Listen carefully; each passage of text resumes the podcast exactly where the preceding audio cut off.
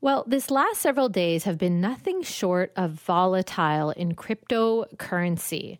So, crypto crashed and the stock market crashed because of it. How are the two connected, and what do two major Vancouver players in crypto have to do with it? Here to break it all down for us is Jarrett Vaughn, the Web3 prof. Good morning, Jarrett. Good morning, Raji. Thanks for having me. All right, where to start? You know, I think a lot of people still don't understand what crypto is, or they're hoping that crypto is just going to go away before it becomes imperative that they learn about it. So, can you give us the basics? Just what is crypto? So, I think we can break it down in a few different categories, but uh, fundamentally, uh, some crypto is a store of value like gold is. It's like digital gold. We would say that's what Bitcoin is. And um, but most cryptocurrencies, there are some 20,000 of them out there, um, are really uh, a token or a coin that represents almost like a sh- holding shares in a company. And so if you own a specific token, um, that token um, or that coin is like holding shares in the company, and, and, you're effectively buying it because you think that that specific company um, is offering a product which is going to be helpful to the marketplace and fulfill a need somewhere.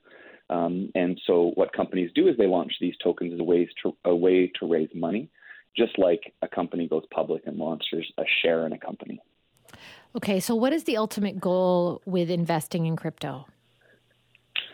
So it's, this, it's similar to investing in the stock market. Um, if you are a, an individual investor, what you're typically doing is investing your money for some type of value increase. Um, I, I, would think that is what most people are involved. Um, there is also uh, the idea of storing your value digitally because um, it is very accessible uh, in the sense that you can access your value anywhere in the world. So a lot of people, especially in developing countries, like to invest into, say, something like Bitcoin uh, if they have to flee their country or they have to move to a different place, it's very transportable because it's all digital and it comes with them wherever they go. All they need to do is log in online through a very through a process, and they can access this value that they hold. Okay, and how reliable is it to to access? It's extremely reliable. If we speak about Bitcoin specifically, the Bitcoin network has been functioning since uh, 2009 without interruption um, and is 100% secure. It's never been hacked, it's never been disrupted, um, and there has never been any uh, negative implications on the network itself.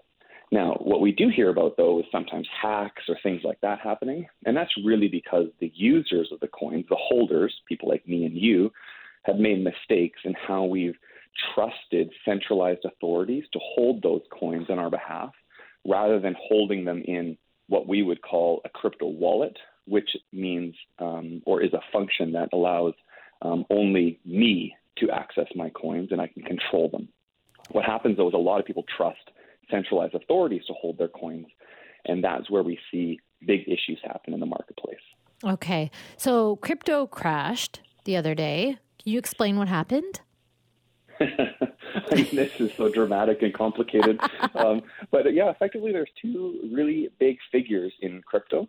Uh, one, of them, one of them is named Sam Bankman Fried, and the other one is um, Changpeng Zhao. Um, and we call him CZ um, for short. That is uh, kind of what he goes by. So, CZ Sorry, and these, these the players largest, are, are from Vancouver, no?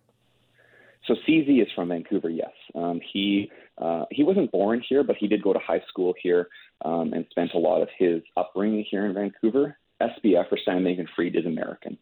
Okay, and their wealth is it what's billions it? and billions, tens of billions of dollars. Tens of billions of dollars. Okay, what happened? Yes, and and they're both you know they're both young. They're both you know in their early 30s, um, and um, and, and and they own two of the largest crypto exchanges, and they're competitors against each other. A crypto exchange is a place where you can buy and sell any cryptocurrency, and they're centrally controlled by an individual, just like major companies are, like Facebook or Google.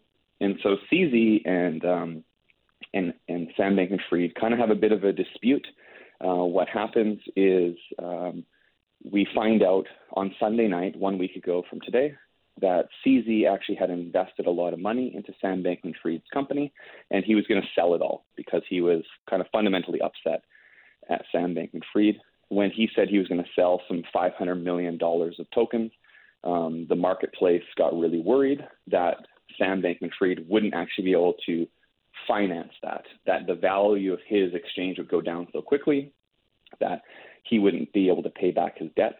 So people did put a run on the bank, meaning they withdrew all of their cryptocurrency from his exchange, and it exposed him because he wasn't able to fund everybody. He wasn't able to give them back their money. Just like today, if you went to TD Bank, if we all went to TD Bank today and withdrew our money, they wouldn't be able to pay it back to us because they've loaned it out to people, like they've loaned it out for mortgages or lines of credit. And this is exactly what centralized crypto exchanges do, although they have said they don't do this. So FTX, Sam Bankman Fried's exchange, he has to block all withdrawals. So now there's hundreds of millions or billions of dollars sitting there that people can't access. People can't have access. not been able to withdraw their coins. Wow. Okay. Wow. So people are out. People are out. Millions of dollars, you know, hundreds of dollars. It depends on how much crypto or money, even dollars, people have on there um, that they are not able to access. And so this has caused a massive market downturn because Sam Bankman-Fried was the golden child of crypto. He was he's a genius. He's uh, incredibly intelligent. He has built an incredible corporation. The Miami Heat in in Miami play in the FTX Center. He's they've named their stadium after his exchange.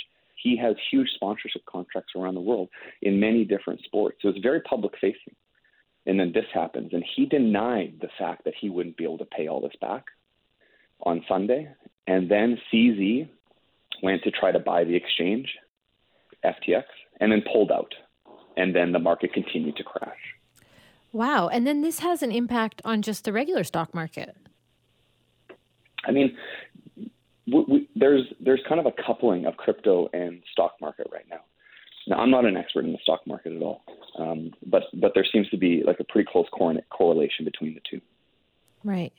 And what do you ta- what's your takeaway from this in general in terms of crypto? Like at this point, I know that there are some people even listening to this right now who are going, "Whoa, this is way over my head. Is is crypto yeah. something that I should just avoid entirely because it sounds idealistic, but now you're talking about people being out millions of dollars." So, with high risk comes high reward, and sometimes you you make poor decisions. And um, and what I teach in, in my classes at the web3prof.com, and also I teach these classes at UBC, um, is that um, trusting centralized authorities with your tokens or your crypto can come with a lot of risk. The whole heart of crypto, the founder of Bitcoin, when when they created Bitcoin, was to really remove intermediaries and to remove centralized authorities. And there's multiple ways in which you can buy and sell crypto. The easiest is on centralized exchanges. They're very user friendly, they're fast, they're cheap. Um, it's it's something that anybody who uses the internet can figure out how to do. The problem is, is that there's a central authority like Sam Bankman-Fried who did things that he said he wasn't doing. But there's other ways to hold crypto, and you can hold those in what we call cold storage or hot wallets. And and in those scenarios, the, you don't you're not at risk for these types of things to play out. But the problem is is that they're more complicated to use because crypto is still in its early stages. And uh, but a lot of people use hot wallets and cold storage as a really good mechanism for safety. The problem is is everybody who had their coins or tokens on a crypto exchange like FTX got hurt because they didn't they took the risk in exchange for convenience. Mm. And hmm. in this scenario, it definitely wasn't worth it. That's so interesting. All right, we're going to have to have you on another time to get into this with us. We really appreciate the breakdown today. Thank you so much, Jarrett. Thanks, Roger. Have a great day.